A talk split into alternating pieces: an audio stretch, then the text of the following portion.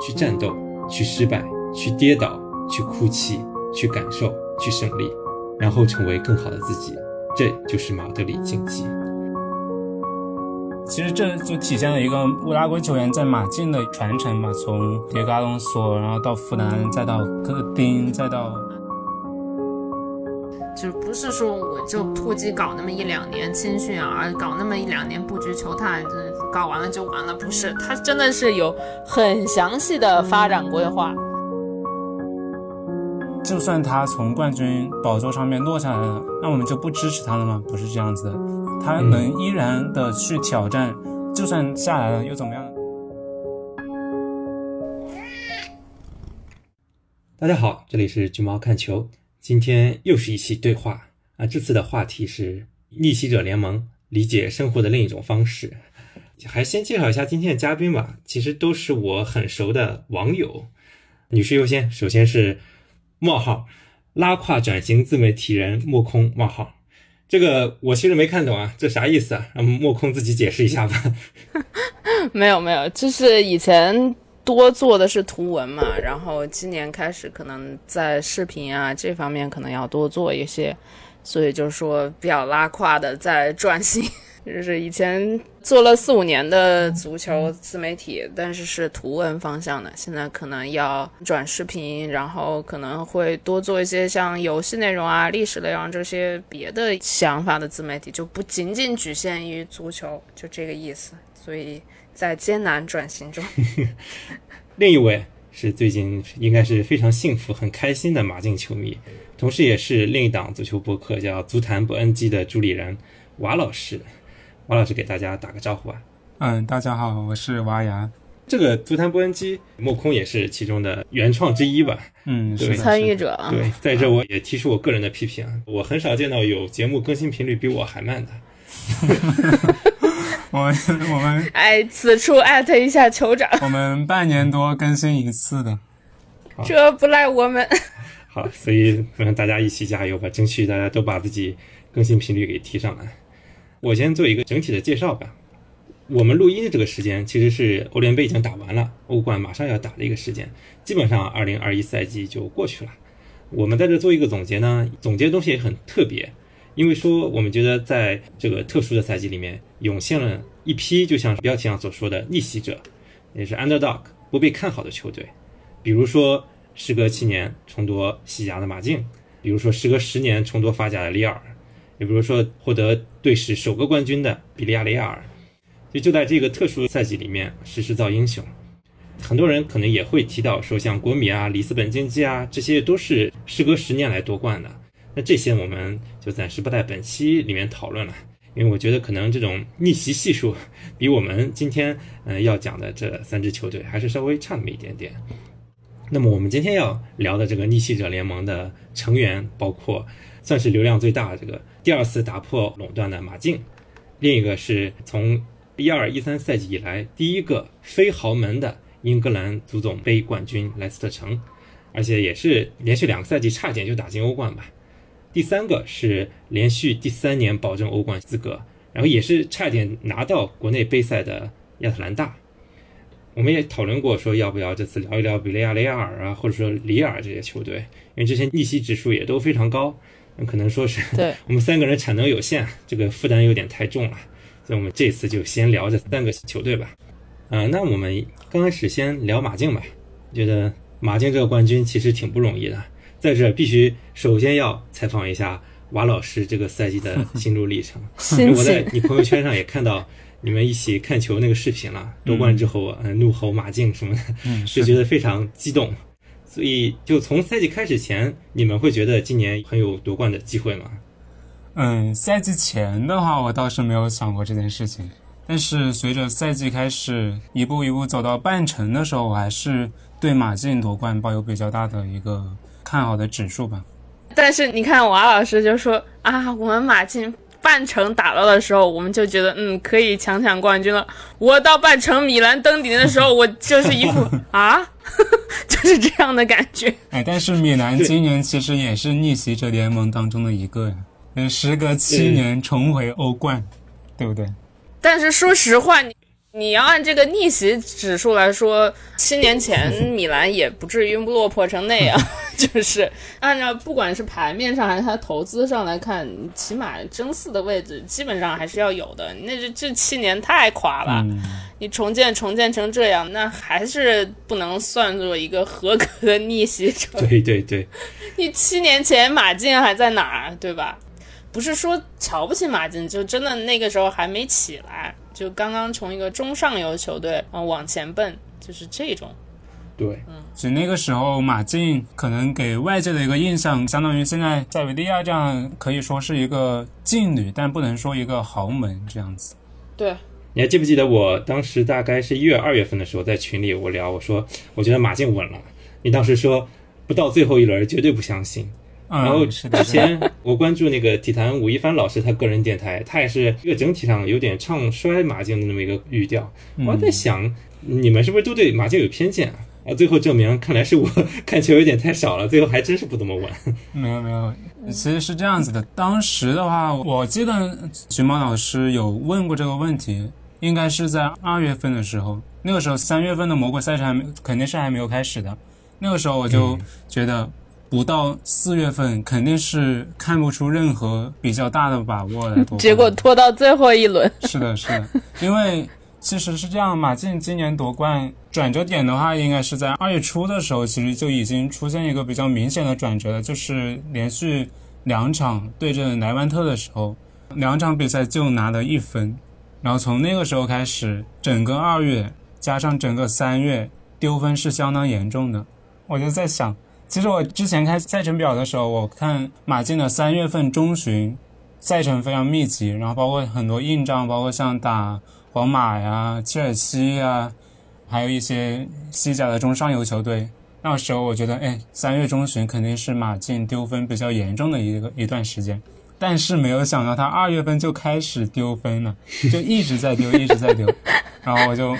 拉胯拉的早了一点。是的，是的。然后不是之前半程的时候拿到四十九分还是五十分嘛？然后那个时候看起来啊已经稳了的样子，但结果到了二三月份就一直丢分，那个时候就开始慌起来了。但其实我觉得整体上来看。就相对于往年来说的话，马竞今年其实还是比较有利的一个位置吧。我个人觉得，嗯，因为今年是皇马和巴萨财政最最困难的一个赛季，而且他们也是两个队都在更新换代，但是却，嗯，不是不太顺畅的一个情况。嗯，马竞虽然说这些年是有一些磕磕绊绊，冠军也是拿的少了一点，但其实已经换了一茬人了，而且今年整体阵容上来看的话，相对是兵强马壮的。比如说锋线有一些选择还是可以调配的，是这样子。嗯，对，我觉得今年冠军是水到渠成的。本来一开始我没想说今年马竞有很高的逆袭指数，但后来我反过来又想了一下，哪怕今年马竞是挺有优势的，但是它优势还是这么多年苦心经营积累下来的。呃，比如说人家皇马、巴萨没有在更新换代的时候，马竞先自己就是进行了这种换代，而且也是时隔七年拿下这个冠军。能够扳倒前两名，其实是挺厉害的。包括他们也都知道财力上一个很大的差距，最后这个还是一个很成功的逆袭。莫空其实之前写了一篇文章，叫是《马竞十年沉浮录》，对吧？我特意没仔细看啊，今就等等着今天你讲一讲。我又把自己不好读文章说的清新脱俗。反正我不知道王老师看了什么感觉，我就觉得我已经写的比较用心了。嗯。我看了一下，但是说实话我没有认真看，因为那天我确实很忙，然后又很累，就没有怎么看别人的像关于马竞任何文章我都没怎么看。莫空姐写的那篇文章其实是相当于把近十年那个呃拉了个历史，嗯嗯，不管是马竞也好，还是巴萨、皇马，它的整个的包括像人员的变动啊，然后一些主教练的一些打法配置上面，可能也会有一比较概括性的总结吧，我觉得。写的还是非常不错的，我们就在这儿稍微梳理一下吧。嗯，就其实我个人啊，我不知道咱们应该把哪一年定义为这只马竞崛起的一个年份，是一二一三吗？还是再往前拿拿欧联那一年？嗯，这个我觉得还是从一一二开始吧，就是拿了欧联之后，肯定还有一个换代吧。但是这换代也就是西蒙尼上任之后，整个体系都在他的掌控之中了。所以我觉得从他上任开始起，不管是中途接任还是怎么的，就应该算他们开始往上走了。嗯，其实拿欧联的话，零九一零也拿过一个欧联，其实主要还是看西蒙尼上任的事情。主要看西蒙尼上任这个节点啊。对，我记得应该是一二一三拿的国王杯是吧？我记得是我我印象很深，因为在那场决赛是加时赛打皇马，应该是法尔考助攻科斯塔打进了制胜一球，然后先拿了一个国王杯。来年第二个赛季一三一四就拿了联赛冠军，那个时候是一个腾空出世的一个。对，一三一四是个比较明显的转折点，比较有明显的收获的一个季节了。然后那个赛季不是比利亚也过去了吗？好家伙，这这这巴萨老送人呢，老 老送人头。对，然后后面两进欧冠嘛，但其实还挺可惜的啊。这两次，一次是在最后一秒钟被拉莫斯扳平，然后加时赛顶不住。其实这个这个东西就对他们在心理层面上是一个很大的影响了。两金欧冠，两次都被皇马，这还是决赛。那你那几年什么，好像四分之一决赛吧，什么的都碰过皇马，而都没过关。嗯，这个对马竞的。这心理影响太大，就像我那次跟别人聊，我说这个心理影响就是，尤其是对年轻球员、老球员我就不说了，就对年轻球员，就是有一种感觉，我再也打不过这帮人了。你为什么会聊到这个？就是我跟他们聊那个多特和拜仁的事儿，不管多特换多少茬人，你总感觉多特在拜仁面前就矮人一头，就是那个气势就矮人一头，是他们从很早开始起，你比方说。来万转会什么，从就就差不多从那个时候，甚至更往前更推一点，他们的老同志和他们的年轻人都是那种，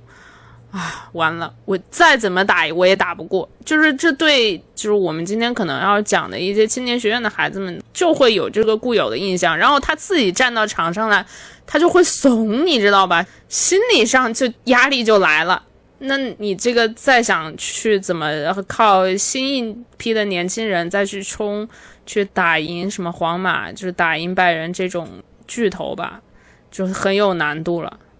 就你必须得赢一场，甚至赢两场，然后关键战中，那你可能才能够带动大家的情绪，就是说我下次不怵你。球场上的心理，我觉得现在是挺有意思的。我我反正最近总在看这些东西。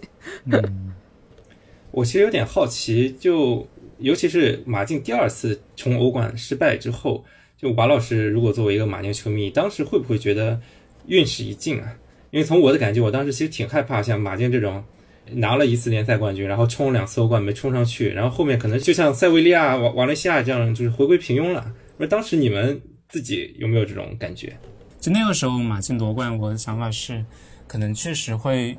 对这批球员产生心理上，就跟刚才木空姐说的那样，心理上会产生比较大的一个冲击吧。可能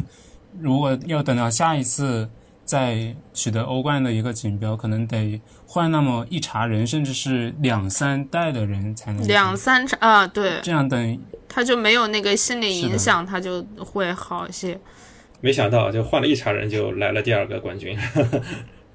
那其实中间有一个欧联嘛，那次欧联我觉得。我觉得真的还是得感谢巴萨和皇马，这个 要不我我觉得还是豪门傲慢呢，真的是傲慢，就是把自己打的还可以的，甚至是你像略顿特这种，在皇马其实能不能踢肯定能踢，只不过是他们那个太爱用那个典礼阵的嘛。你说略顿特现在不能在皇马踢一个主力，我觉得不好说，我觉得是可以的，但是他就这样傲慢的把他们送走了。嗯，你现在略伦特简直是可以说，你不能说世界顶级什么，这够不上，但是至少是一个非常非常不错的，对，非常不错的一个西亚中前卫了，是吧？那人家成长的也挺好的呀。对，其实马竞能够起来，有时候也你也得感谢皇马和巴萨。因为像马竞这种，确实财政啊或者什么资源没有皇马和巴萨多，有时候真的还就是靠皇马、巴萨帮忙。嗯，就不管是你买他的人，还是说低价处理他们不想用的人，那其实是给了马竞一个机会。比如比利亚，比如说苏亚，比如说高价把格雷兹曼买走，但我觉得这几个球队都有这个影响。你比方说莱斯特城的英西纳乔，嗯这不是处理曼城的吗？嗯是吧？嗯嗯，就是还有那个埃文斯，好像也是曼联的联的吧？嗯对，这今年都打得不错啊，是吧？那亚特兰大更不用说了，亚特兰大就在贝尔加莫，那几乎就是北方三强的后花园，这个这个没啥可说的，这个那联系更紧密了。我觉得是豪门这方面就是有一个问题，不仅仅是马竞或者什么，就是任何豪门都是为什么他们换代难，他们就觉得一套阵容，比方说我拿了六六冠王是吧？我拿了什么三冠王，这样的阵容，你说你放在我们是一个教练的角度，那我也不愿意换啊。都已经磨合的这么好了，是不是？那我为什么要换呢？尤其是在保证战绩稳定的时候，你一年两年可以，但是你往后三年四年，你再不换再不换，那你可能就要错过了新球员的成长窗口期，也错过了换代的最好的窗口期，这是豪门最容易犯的一个错误。他也不敢推，推了他战绩没了，然后舆论又要开始来反扑你，他也不敢贸然的去推一个新人。但是你不推呢，那每一年都有成长的新球员上来呀，那你这个问题解决不了，那这些新球员就只能落到其他的，比方说像马竞啊、莱斯特城、亚兰大这些，那人家要真的打好了、冲起来了，那可能比你还打得好，是吧？下面的一层这一些不是领跑的这些豪门，可能他就是敢用新人。嗯也就是因为他们敢用新人，然后打出来的人也能高价卖出去，所以才会有像马竞这种能够在皇马和巴萨眼皮底下去崛起吧。因为我今天对下午的时候，我查了一下马竞的一些数据吧。其实一二一三年的时候，马竞的时候收入特别低，也就一个亿出头吧。当时就德勤足球财富榜上，他们根本进不了榜单，或者说只是在二十名上下。现在马竞那就是基本实现阶级跨越了，稳定在前十五名、十一二名、十二三名上。当然，他收入跟皇马、巴萨还是有很大的差距，可能只有人家一半儿差不多，三个亿左右，皇马、巴萨都是七八个亿嘛。而且还有西甲公布那个工资帽，工资也是差很多。像巴萨今年工资帽是三点八亿，皇马是四点七亿，马竞只有两点五亿，差的还是很远。但是马竞它能够比较灵活的运用自己的资源，包括其实我本来心想，最近几年马竞花钱挺多了，因为印象而言，像菲利克斯这种小妖嗯一个多亿拍出去了。一亿，但是你知道吗？我从一八一九赛季以来，我查了一下德转那个净投入统计，其实一八一九、一九二零、二零二一三个赛季，马竞净投入只有五千万，神不神奇？嗯，也说明他卖了上面的入，对对，卖人卖的特别多，嗯他卖因人因为他是在。对卖的高，所以我买人也能买的高，嗯所以整体一进一出其实还是支出挺低的。然后拉长十年来统计的话，它的净投入也就只有这不到五千万，就说明 前五年的时候马竞基本是盈亏平衡的，嗯这个真的是挺不容易的。这种球队就是呃什么算着钱过日子，嗯，可能要一半掰成两半花。他们已经习惯了这种生活方式，包括莱斯特城，我可能不是那么了解，但亚特兰大就是这样的。嗯你看他很多球员都是。呃，有时候还是轮过一轮的豪门的，我们可以说二手 二手豪门，但是他能买来，他能够捏成他的一个体系去打，这个是很不容易的。不过马竞其实怎么说呢？他多少也有点被迫达到一个这样的收支平衡的在引援上面。因为像近两年的话，你可以去看到，比如说格列兹曼，像那个卢卡斯埃尔南德斯，包括像托马斯，这些都是直接被高价给挖走的球员，并不是马竞真心想、嗯想卖出去的，对吧？当然有有了钱之后，他也可以买更多的球员，比如说像菲利克斯，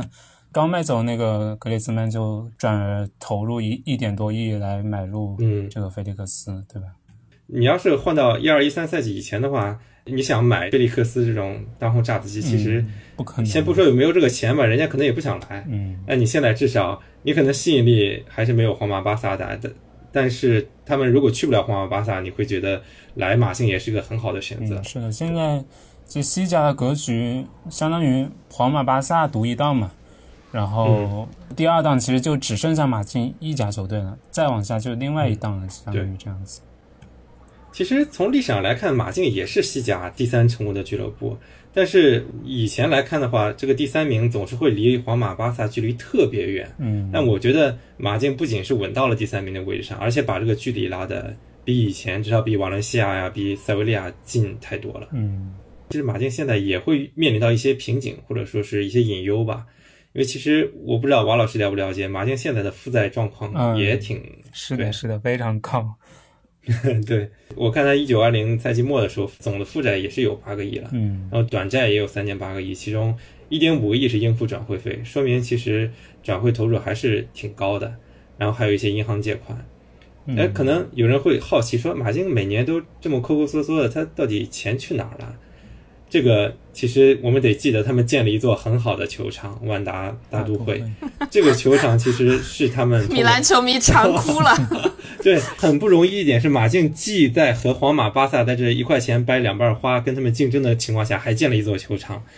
所以说这个也是更不容易的一点。马竞为什么说在疫情之下比皇马和巴萨日子好过呢？是因为其实马竞是一个不是会员制，它还是一个有老板的俱乐部。我还特意查了一下，这老板还都挺厉害的，大股东叫米格尔·安赫尔·希尔马林，他是掌控了百分之五十一的股份，但是也是俱乐部的 CEO。他在西班牙他自己排的那个足坛富豪榜里面排到第三名，就仅次于弗罗伦蒂诺和另一个是谁我忘记了。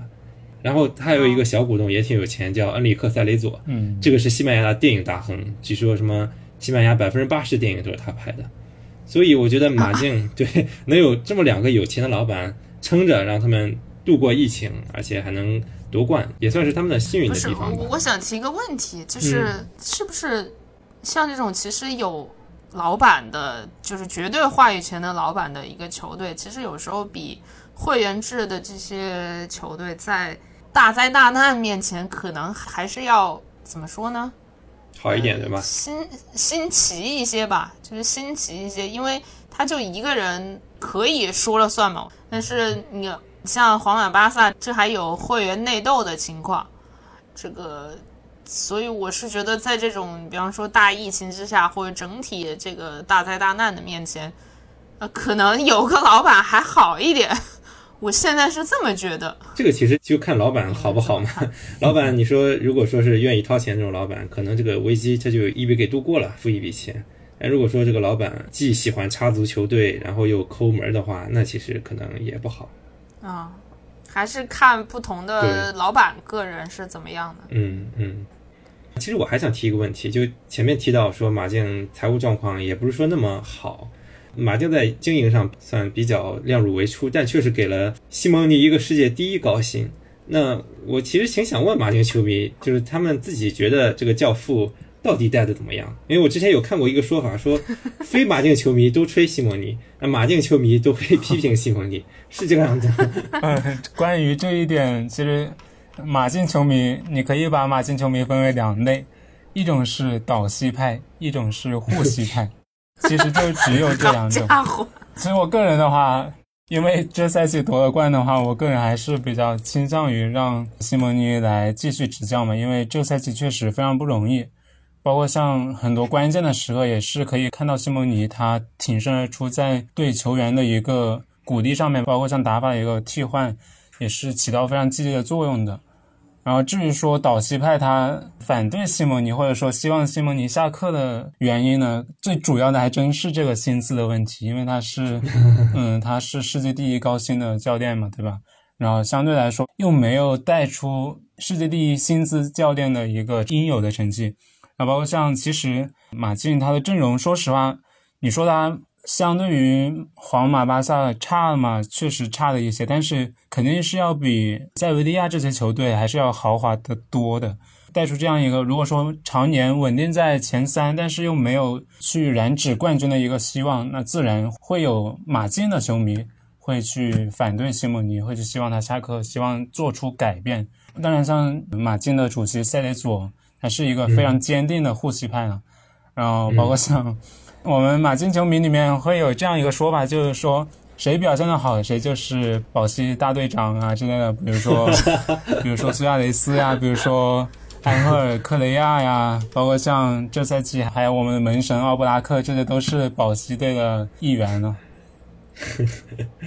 对，我觉得，哎呀，这个这种东西你很难讲，因为西蒙尼，他你可以说这只马竞它的基因就是西蒙尼的基因，所以你说把这个基因如果改变掉换人的话，那会不会像福格森或者温格离开球队之后，反而是一个垮了？对，也我觉得也是很有可能出现的。可能你、嗯他在的时候，你感受不到他的一些，咱不说战术上，可能精神层面的一些凝聚力是他来维系的。这个东西其实是很难讲的。对，这也是我不希望西蒙尼下课的一个原因。虽然现在球迷其实很多都是这样子的，包括像之前尤文球迷一直要阿莱格里下课，我刚刚看到消息，阿莱格里重新回归了尤文。嗯，对啊包括，像之前还有就是，比如说现在的巴萨希望科曼下课，包括像之前巴黎球迷可能也会希望把图赫尔给换掉。这些从事后来看，其实证明了这样的一个想法，在很多球迷看来其实是比较失败的，其实就相当于一个打脸的操作嘛，对吧？所以说，为保守起见的话，我个人还是希望西蒙尼能够继续执教马德里竞技。至于薪资问题，因为谁都知道马德里竞技这支球队的话，它唯一的超级巨星或者说唯一的话事人其实就是西蒙尼。对于这支球队来讲的话，不从管理，就说场上听谁的，那只有西蒙尼才具有这样一个绝对的权威，然后给他这样的一个高薪，包括他其实自己也是球队民宿嘛，然后也执掌球队这么多年，给他一个高薪也是可以说理所应当吧。我是觉得像这种怎么说呢？呃，有非常大的教练个人特色和人格魅力的教练执教的球队，在经历一场换血，比方说换教练啊什么的，很难缓过来。你比方说福格森、温格，包括西蒙尼，都是这种有明显个人特色、嗯个人魅力的教练，相当于整个球队，就像我二刚刚说的，就是说整个球队唯一的明星就是他。最大的最大的头牌呢，就是这个教练。嗯那是不是这些球队可能在换帅的时候都会有些问题对，题？都可能会经历一段比较长时间的阵痛。所以我觉得稳妥起见的话，只要说西蒙尼不要，比如说到哪一天，呃，实在是控制不了球队，球队奔着呃下半区去了，那不得不去做一些改变。那至少现在这个情况下，我觉得完全可能还是对对对。我这儿挺想分享那个马竞官微当时夺冠那天那那一段文案，应该我觉得可嗯 能很多朋友也都看过，我要么念一下吧，嗯念一下 我声情并茂的朗诵一下，像啊，是说。好的，为角落里卑微而鲜活的存在，为天地间平凡却坚韧的力量，为深痛巨创无法扼杀的梦想，为狂风暴雨浇熄不灭的意志，为从深渊杀回巅峰的勇敢无畏，为脱胎于琐碎日常的纯粹信仰，为现实真相的苦味和反抗命运的快慰，为漫长冬夜的独醒和不可战胜的夏天。为今日的求而不得与明日的重新来过，为一百万次的失意和永不低下的头颅，去战斗，去失败，去跌倒，去哭泣，去感受，去胜利，然后成为更好的自己。这就是马德里竞技。妈呀！看完之后，瓦老师有没有想哭的感受？当时，当时其实这段话确实写的非常好的，它也是我喜欢马竞的一个比较大的原因吧。那我顺便说一下我为什么喜欢马竞吧。其实，首先最主要的一个原因，并不是像很多人，因为之前我联赛最后一轮那场比赛嘛，然后我是组织了一个马竞球迷在长沙的一个线下观球活动，然后当时我们中场休息的时候就有聊到这个话题，我问大家为什么喜欢马竞，然后有的人说。因为西蒙尼他的一个人格魅力，或者说因为马竞他的独特的一个气质吧，相对于其他很多球队比较特殊的一个气质，比如说他的一个防守反击啊，包括像他的一个，嗯，怎么说呢，相当于一种不畏强权的一个象征吧，因为他对抗的是西班牙的一支皇家球队嘛，对吧？然后也是一直在与豪门的较量中频频取得一些比较令人振奋的成绩。还有的马竞球迷，他可能想，因为班上所有人都喜欢皇马和巴萨，所以我要喜欢马竞。心理嘛？是的，是的。但我个人呢，除了说马竞这样的一个独特气质，我可能更多是因为马竞它的一个乌拉圭元素是比较浓厚的。嗯，苏亚，因为我最喜欢的球队其实国家队的话是乌拉圭，啊，当然国足也很喜欢了。戈丁啊，西门内斯啊，什么这些。因为因为乌拉圭，然后我就开始慢慢的关注到一些有比较多乌拉圭球员的球队，包括像我的意甲比较喜欢的一支球队卡利亚里，他也是卡利亚里，乌拉哎，圭。别提了，别提了，别骂了，别骂了。嗯，卡利亚里这赛季也非常了不起，真的，他一度是，就我感觉就当时真的不抱任何保级的希望的，但到了联赛的大概剩下三分之一的时候，开始奋起直追，然后特别是四比三逆转绝杀帕尔马以来，取得一波不败战绩，然后保级成功，也是非常了不起的。回到马竞的话，其实当时我真正开始比较刻意的关注马竞这支球队的时候，还是在应该也是就在一六年左右的样子吧。戈丁和西门尼斯这两个乌拉圭球员，因为组成了马竞的一个后防线嘛。包括像往前回顾的话，因为我看球时间也不长，因为我真正开始关注足球的话，应该是在一四年世界杯之后。再往前追溯的话，其实还有比如说那个迭戈·弗兰，包括像那个洋葱头克里斯，呃，就是马竞的 C 罗呀，克里斯蒂安·罗德里格斯，不知道大家有没有这个印象？嗯，对对对，知道。啊，还有再往前的话，其实我刚才就前两天看了一下马竞的一个 Instagram 的账号嘛，然后他发了一个帖子，他给出四四张图片，一张是苏亚雷斯，他在最后一轮帮助马竞取得二比一的领先，从而实现夺冠。然后另外一张是戈丁，戈丁的话是在一三一四赛季联赛最后一轮，呃，力压头球破门嘛，然后嗯逼平巴萨，然后取得西甲的一个冠军。第三张的话是那个迭戈·弗兰，迭戈·弗兰在零九一零赛季欧联杯决赛也是梅开二度，帮助马竞取得欧联杯的冠军。第四张照片呢是一个叫做迭戈·阿隆索的球员，他也是乌拉圭的一个前锋，他在马竞。从西乙升入西甲的那个赛季，也是打入了二十多个进球，也是队内非常重要的一个得分手，帮助球队取得西乙冠军。其实这就体现了一个乌拉圭球员在马竞的传承吧，从迭戈·阿隆索，然后到弗兰，再到戈丁，再到啊，那就是就是说稳定的，比方说球探路子啊，嗯呃，发展方向啊，这个这人际关系很重要。我比方说前辈乌拉圭的这些人啊，成在马竞能够成功啊，而且打得不错。然后我在这边，比方说这个乌拉圭球员退役了，然后他回南美，或者说继续留在欧洲，那我还是继续关注乌拉圭的小同乡啊什么的，然后再推荐，就是这样一个循环了，相当于是。嗯，除了那四个人，包括像什么何塞·西门尼斯也在现在马竞阵中，包括像托雷拉，虽然说今年夏天确定要回去了，但是这个赛季也在马竞起码取得了一个进球嘛，对吧？嗯，包括像马竞，他的除了人员上面，他的一个打法也是跟乌拉圭比较相似的。除了今年可能马竞惯用的一个三五二，再往前回溯的话，西蒙尼时代一直使用的四四二，这也是乌拉圭国家队自从塔瓦雷斯上任以来就一直惯用的一个阵容吧。但是我为什么喜欢乌拉圭？因为我觉得它人口非常非常少，我个人又比较喜欢南美文学，然后对乌拉圭还是有一定的了解，然后慢慢就喜欢上这支国家队了。他，我觉得他跟马竞也有很多相似之处吧。嗯，我能感受到，对，确实乌拉圭和马竞上是有一点，至少从我个人感觉是有一些特质上相近的地方。嗯，比如说，都是防守相当的，就给人一种感觉就是挺气质吧。很强硬的这种，很硬，对。但是他也不是说完全没有才华，就像以前的弗兰，像后来呃卡瓦尼或者苏亚雷斯，对，也有才华因素在里面。其实我个人在西甲也是一直很喜欢马竞，我其实是一三一四赛季的时候就开始关注马竞了，那个时候夺冠我真的觉得太伟大了。马竞官微一直是打的这样一个牌子，就是说算是自己是一个逆袭者这样一个牌子吧。其实找的定位也挺准的，因为在西甲它就是这么一个定位。包括我今天起这个题目叫“理解生活的另一种方式”，也是这几天马竞天天挂在置顶的这句话。对对对，所以我觉得可能这就是马竞作为这种咱们暂且把它称为逆袭者联盟的头子吧，这是他就是吸引大家的一点吧。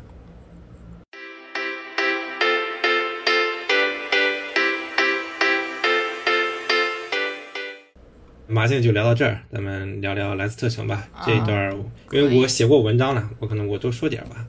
因为我我其实觉得莱斯特城的这个故事，可能比起马竞来说，它有它更浪漫的地方。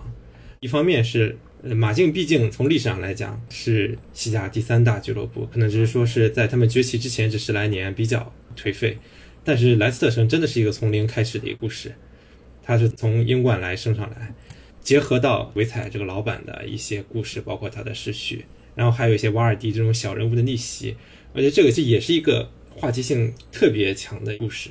莫空其实在知乎上回答了一个嘛，不是有个人问说，为啥莱斯特城老是争不了前 四？是对你当时咋说的来着？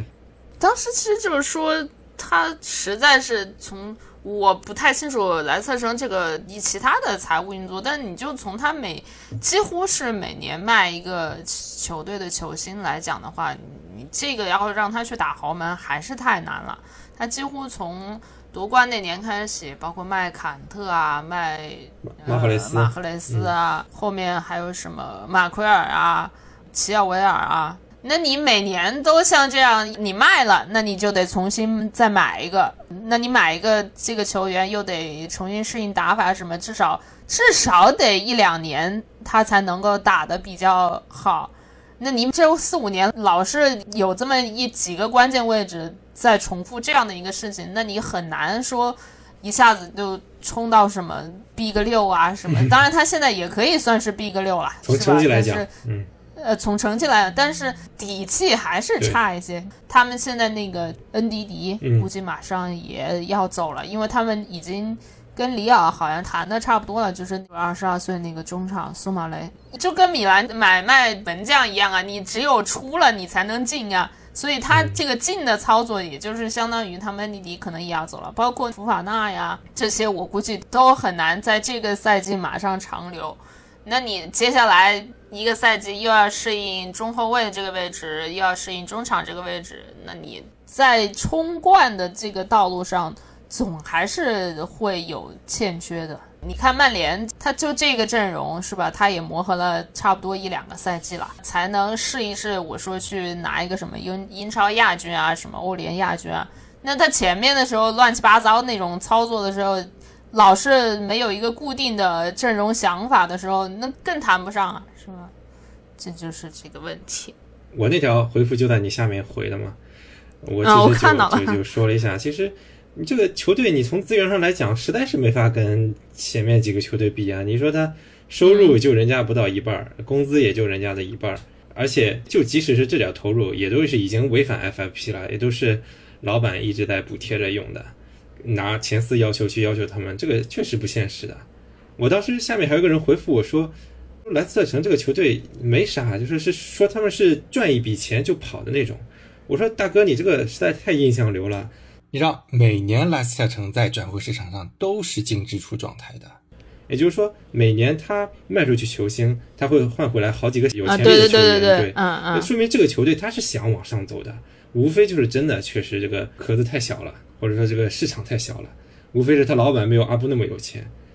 但是他真的是一直想往上走的，他也是通过这种大球星换几个小球星，这样慢慢的把阵容才弄得越来越厚实了。你比如说像，他是一直在迭代的嘛，像坎特走了来了 NDD，马格雷斯走了也会有什么麦迪逊啊，什么巴恩斯、格雷呀对对格雷呀对对什么像马奎尔走之后，那么瑟云居跟那个富法纳嘛，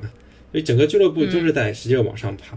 包括球员、教练、员工还有老板。这个老板真的是也可以算是个美谈吧，这老板一手缔造这个球队。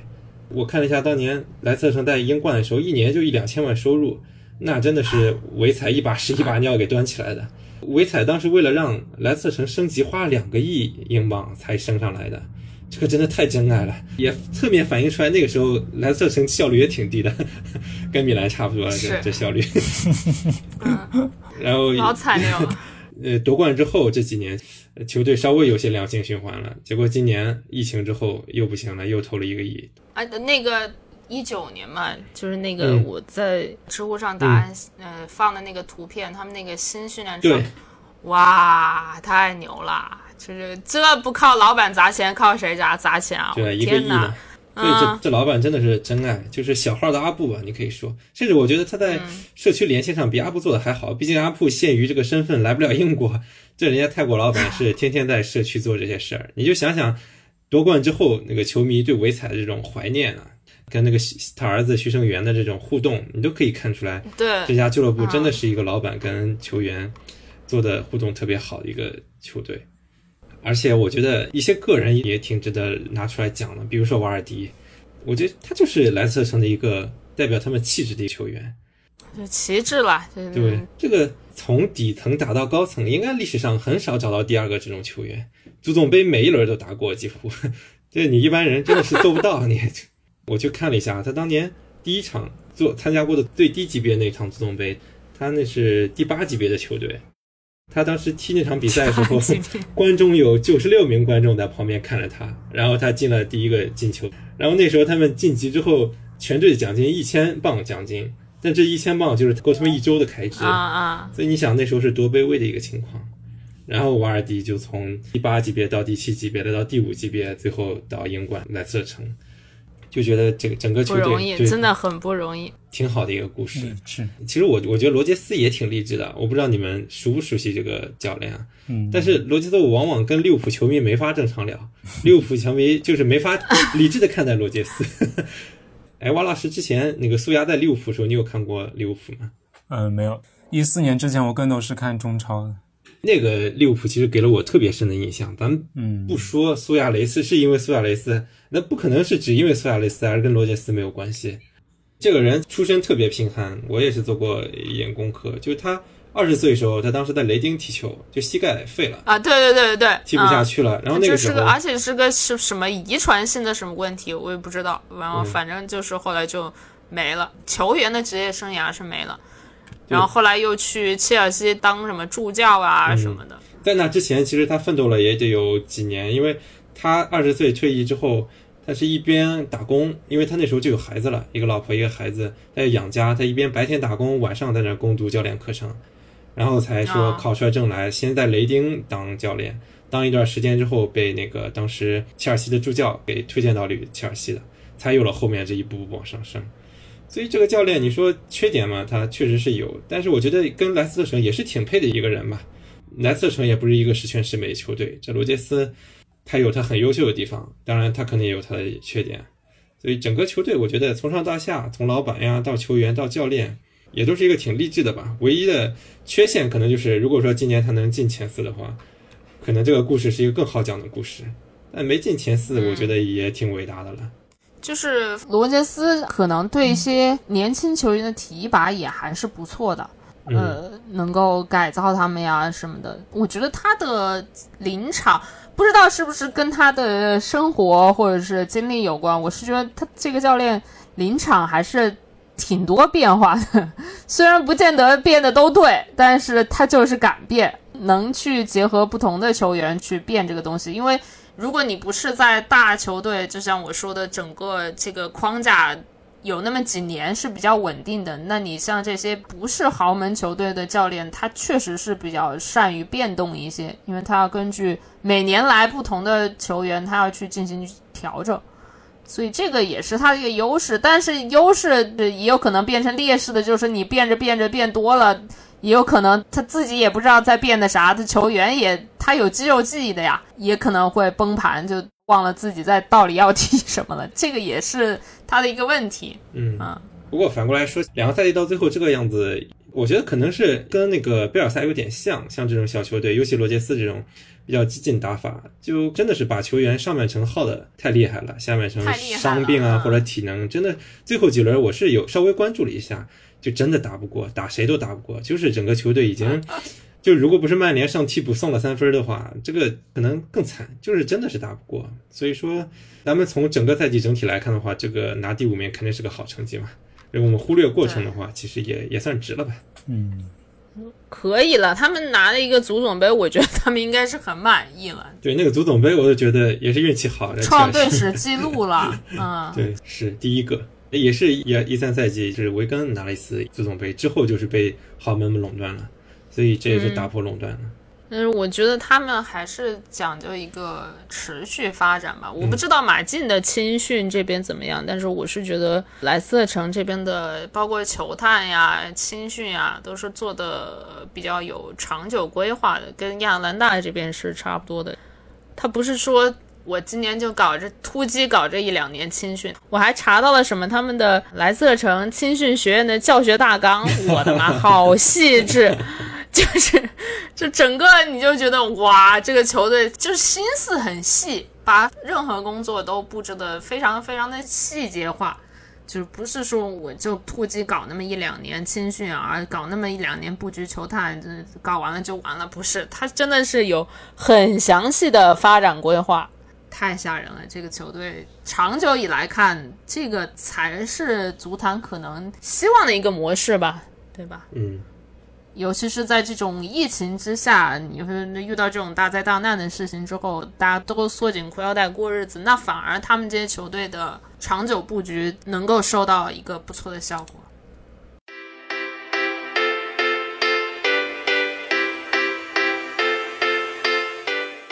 既然聊到了亚特兰大，咱们就直接来亚特兰大这一部分吧。呃，其实上周约的时候，我有点怕今天是这种情景，就是说亚特兰大拿了意大利杯。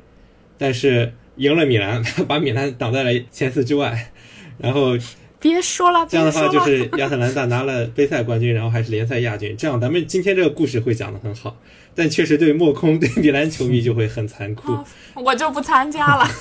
还好了直接，还好米兰最后硬了一把，这是携手进了前四。反过来说，亚特兰大这是连续第三个赛季拿意甲第三名，保证了欧冠的资格。早期就不谈了嘛，早期确实是一个中下游球队，没有什么存在感。我有印象是一六一七那个赛季，那个时候我觉得开始有个要冒出来这种潜质了，有个意识。对，就那个赛季，孔蒂跟凯西打出来那一年，然后第二年就米兰当冤大头买过来嘛。冤大头。那个赛季他们已经拿第四了，但应该是那时候意甲只有三个名额，所以他们就差一点就没进去。当时大家可能觉得就昙花一现了，就那一波人冒出去就没了，结果没想到。隔了一个赛季，一八一九赛季又回来了，他又来了，对，进了欧冠，后面欧冠 五比零还五比一赢瓦伦西亚，进了八强，最后这个也是一鸣惊人了。今年欧冠打的也还可以吧？嗯，这慢慢就变成意甲一个就是一股力量了。你现在觉得就是意甲前三名，跑不了。只看他的一个成绩也可以体现了，特别是在欧冠方面，其实这两年意甲球队里面就是亚特兰大打的最好。对。亚特兰大这个打法，一堆大个子玩命跑，来回这个冲击力，可能是所有就算意甲球迷，每个人第二主队都是真烂黑。个人感觉亚特兰大的一个整个的球风，就相当于一个意甲的一种泥石流一样嘛，他可能比较，你这个也说清新脱俗，也可以说泥泥石流，反正就跟其他球队就有比较明显的一个区别。是可以说是更欧式打法吗？不知道合不合适，可能更现代化一点的一个打法吧。是更像英超球队，我个人感觉。对对对，我也想说，其实更符合英超球队的一个。当然，他们可能真正来到英超，也不一定能赢得过像英超这群大个子们的这种搞法。但是在意甲，那就是典型的独树一帜的东西。意甲没哪个球队玩这个东西，那他们当然也算是打了一个优势差嘛，是吧？那就肯定比你们这帮玩意甲传统的防防守反击，那还是要强不少。然后还有，刚才我突然想起来，就是你们说稳定进这个前四的一个东西，就是我在翻之前的就写米兰那个文章的时候，我翻到过一二一三一三一四这段时期吧，佛罗伦萨是打的比较好的，他们稳定也是进了意甲前三、前四，呃，前四吧，前四，第四、第五名就是这。但是那个时候因为第四没有欧冠嘛，对，就如果那个时候有欧冠，他们也能打。但是这个球队呢，没有一个稳定的发展的想法，就是还是我刚才说的，打了这一波人之后，比方说他卖了蒙特利沃啊，卖了这些人之后，或者是把教练再一换，那就蒙特拉什么的一换，整个就垮掉了。但是亚特兰大是最近几年，他有就包括之前那虎虎那个小李子写的那个法文尼嘛，就是那个亚特兰大青训教父，他们都也是有一个非常好的整体规划。就不是说我卖了这一两波一两茬之后会没了，它是后面不停的在有新的人在冒出来，并且是要适合整个一线队的球队体系，它这个都做得非常好。然后他们还有什么每个月的青训考试啊什么的，当然这个可能大家都有，但是他是做规划做得更详细一些。这是我看亚特兰大青训这么一个规划来看出来的这些东西，所以这些长远规划。才能让这个球队不至于说走了一波人。你比方说，你要是真垮的话，你说当时走了戈麦斯，是吧？对，也是真大腿啊。那你走了这些人，包括凯西和小孔蒂还有卡尔达，那都打得不错啊。那个赛季，嗯，但是他们离了这些人，他们还能活，但这些球员 离了这个队，能不能活，就是个很大的问号了，是吧？我这个赛季伊利西奇也不要了呀。对啊，伊利西奇也不要了，但是他们也，我个人觉得这这其中，他们的主教练加斯佩里尼确实是做的非常非常成功的一段经历吧。就像包括之前刚才你们说的那个戈麦斯走的，包括伊利西奇的一个使用，其实他我看他现在已经六十三岁的一一个一个意大利教头，能够保持这样的一个成绩。他应该是一六年来亚亚特兰大吧，然后自从一六年之后，亚特兰大的成绩其实就有有一个非常明显的提升了。加斯佩里尼在这其中可以说是一个非常重要的角色。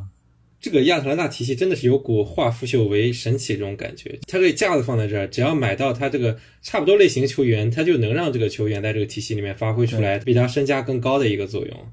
你要是看数字的话，你会觉得更夸张，就这个球队。他会比莱斯特城、比马竞和他的竞争对手的差距还要大。就是在一七一八赛季之前，他一年一个亿都不到，他的收入。你想，他工资肯定是别人一半，可能三分之一这个样子。嗯，他能踢出这个水平，而且连续三年，这个太夸张了。他的转会市场都是盈利的，不要说投入了。所以，对，我在想，确实亚特兰大的这个青训很出名，包括莫空刚刚也讲过他们的那个青训的整体体系。我们也都知道，像以前出过一些球员嘛，像蒙蒙托利沃、帕奇尼，嗯，这是比较有名。啊，那出的多了，都因扎吉也是从那出来的。是，嗯。但其实这两年，我觉得他更突出的，可能就真的是敢用人、肯用人。嗯，对他不会说像大球队一样，说我一定要买一个有一定资质的人，他就是有时候甚至就捡二手的嘛，什么帕萨利奇这种，最后就打成这个样子。所以这可能就是他们成功秘诀的之一吧。觉得还是要至少是球队的中层吧，我都不说高层了，至少中层，包括球探、总监这种吧，你得有一个比较明确的打法规划，就是大家是齐心协力往这一个方向去努力。你不能说我今天他们捡二手，捡随便捡了一个就往队里塞，那个肯定也不行。就是他们也要做深度沟通，比方说哪些球员大概合适的，然后球探去朝这个方向找。然后青训呢是，比方说青训总教练，你培养一些类似于这个什么风格啊？我不是说具体哪个位置，这个因为小孩嘛，他不能说具体固定的哪个位置，但哪个风格的一些小孩是我一线队可能需要的，那也要做一个比较长远的深度沟通，不能说出来一两个天才，然后天才就拜拜了，这个队就垮了，那也不行。哎，对，之前你不是还查到说他那个老板也是一个当地的富商，对吧？对对对，他们的老板是亚兰大贝尔加莫的财神爷，他是做那个服装，嗯，呃，化妆这方面起家的，嗯，然后后来又涉足了一些零售行业，然后渐渐逐渐的又涉足了房地产行业，所以也相当于一个集团公司了。那他特别有意思的是，这个老板本身就是亚特兰大青训出来的啊，对对对。然后他儿子就是现在正在管这个的 CEO，也是亚特兰大青训出来的，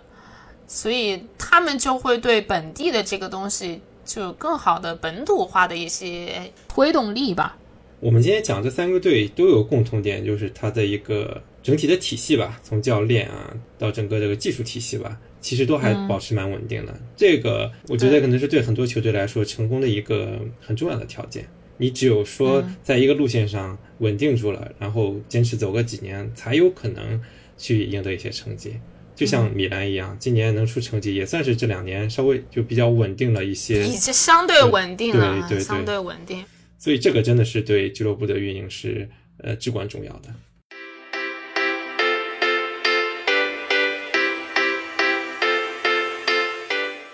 那我们先上升一点，从精神层面上聊聊吧。其实这三个球队，我们为他们鼓掌的时候，就你们俩会觉得从这些球队身上能看到一些什么精神层面的东西啊？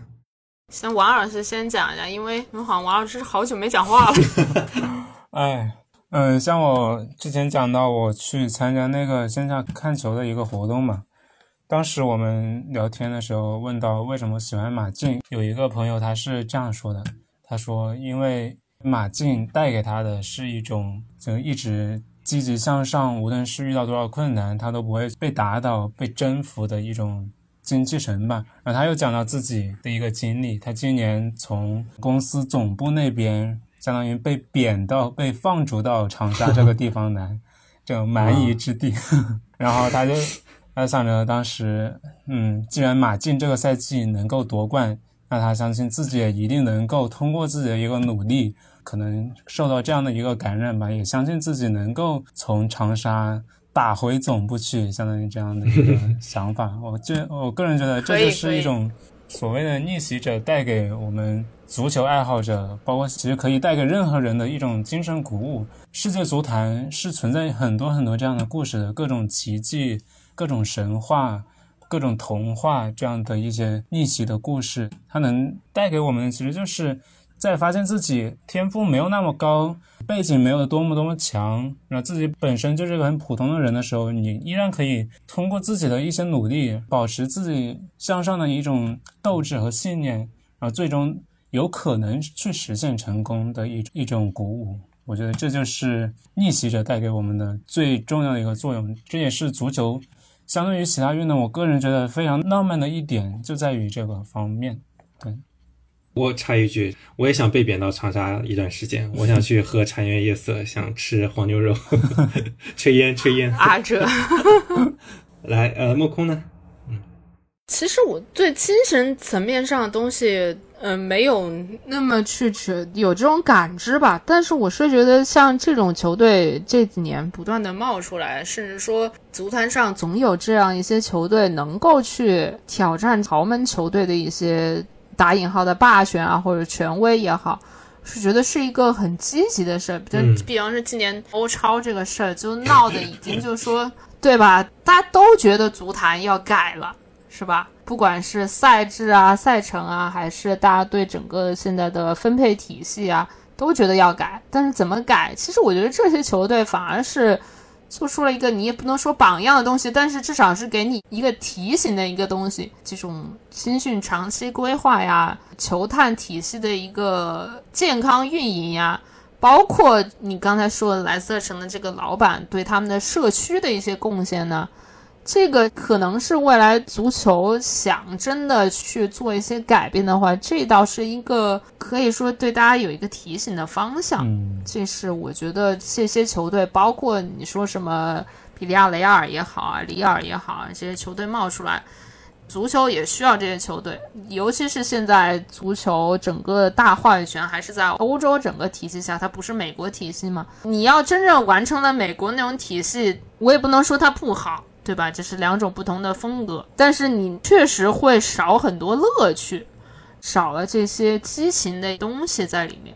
这是我自己这么觉得的。这个我也有赞同的地方，因为其实像这种球队，当你成为一个稳定的力量的时候，是可能吸引新的球迷的。因为我自己本身就是因为多特在德甲起来了，我关注了几年多特，也是因为呃马竞在西甲起来了，我也关注了几年马竞。我相信也有其他联赛球迷会因为莱斯特城踢得好过来关注莱斯特城或者亚特兰大，有这种打破现有状况的力量时候，其实是一种吸引新球迷的机会吧。包括当年切尔西、曼城起来的时候，他肯定也是吸引了很多球迷，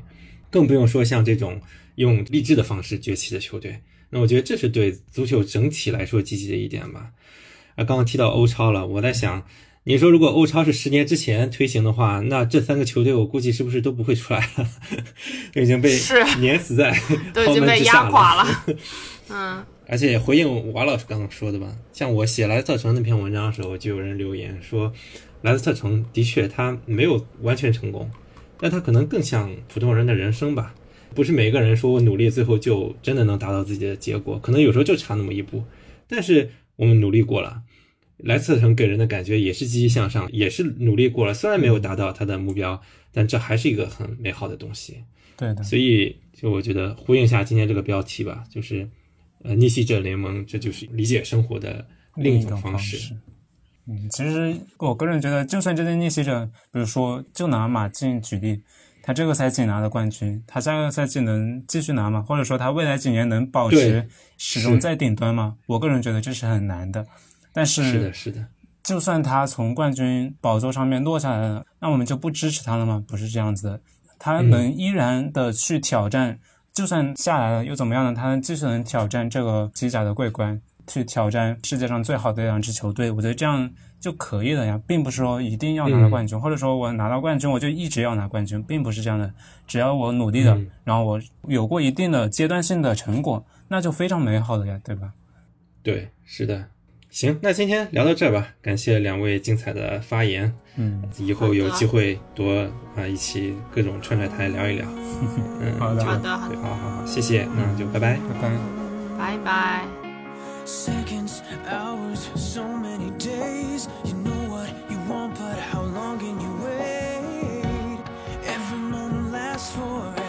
如果喜欢橘猫，请在各音频平台或泛用型播客客户端订阅《橘猫看球》。还可以通过关注微信公众号“橘猫看球”阅读更多深度分析，同时可以在公众号回复“听友群”获取入群方式，大家一起探讨关于足球财经的话题，共同提高。我们下期再见。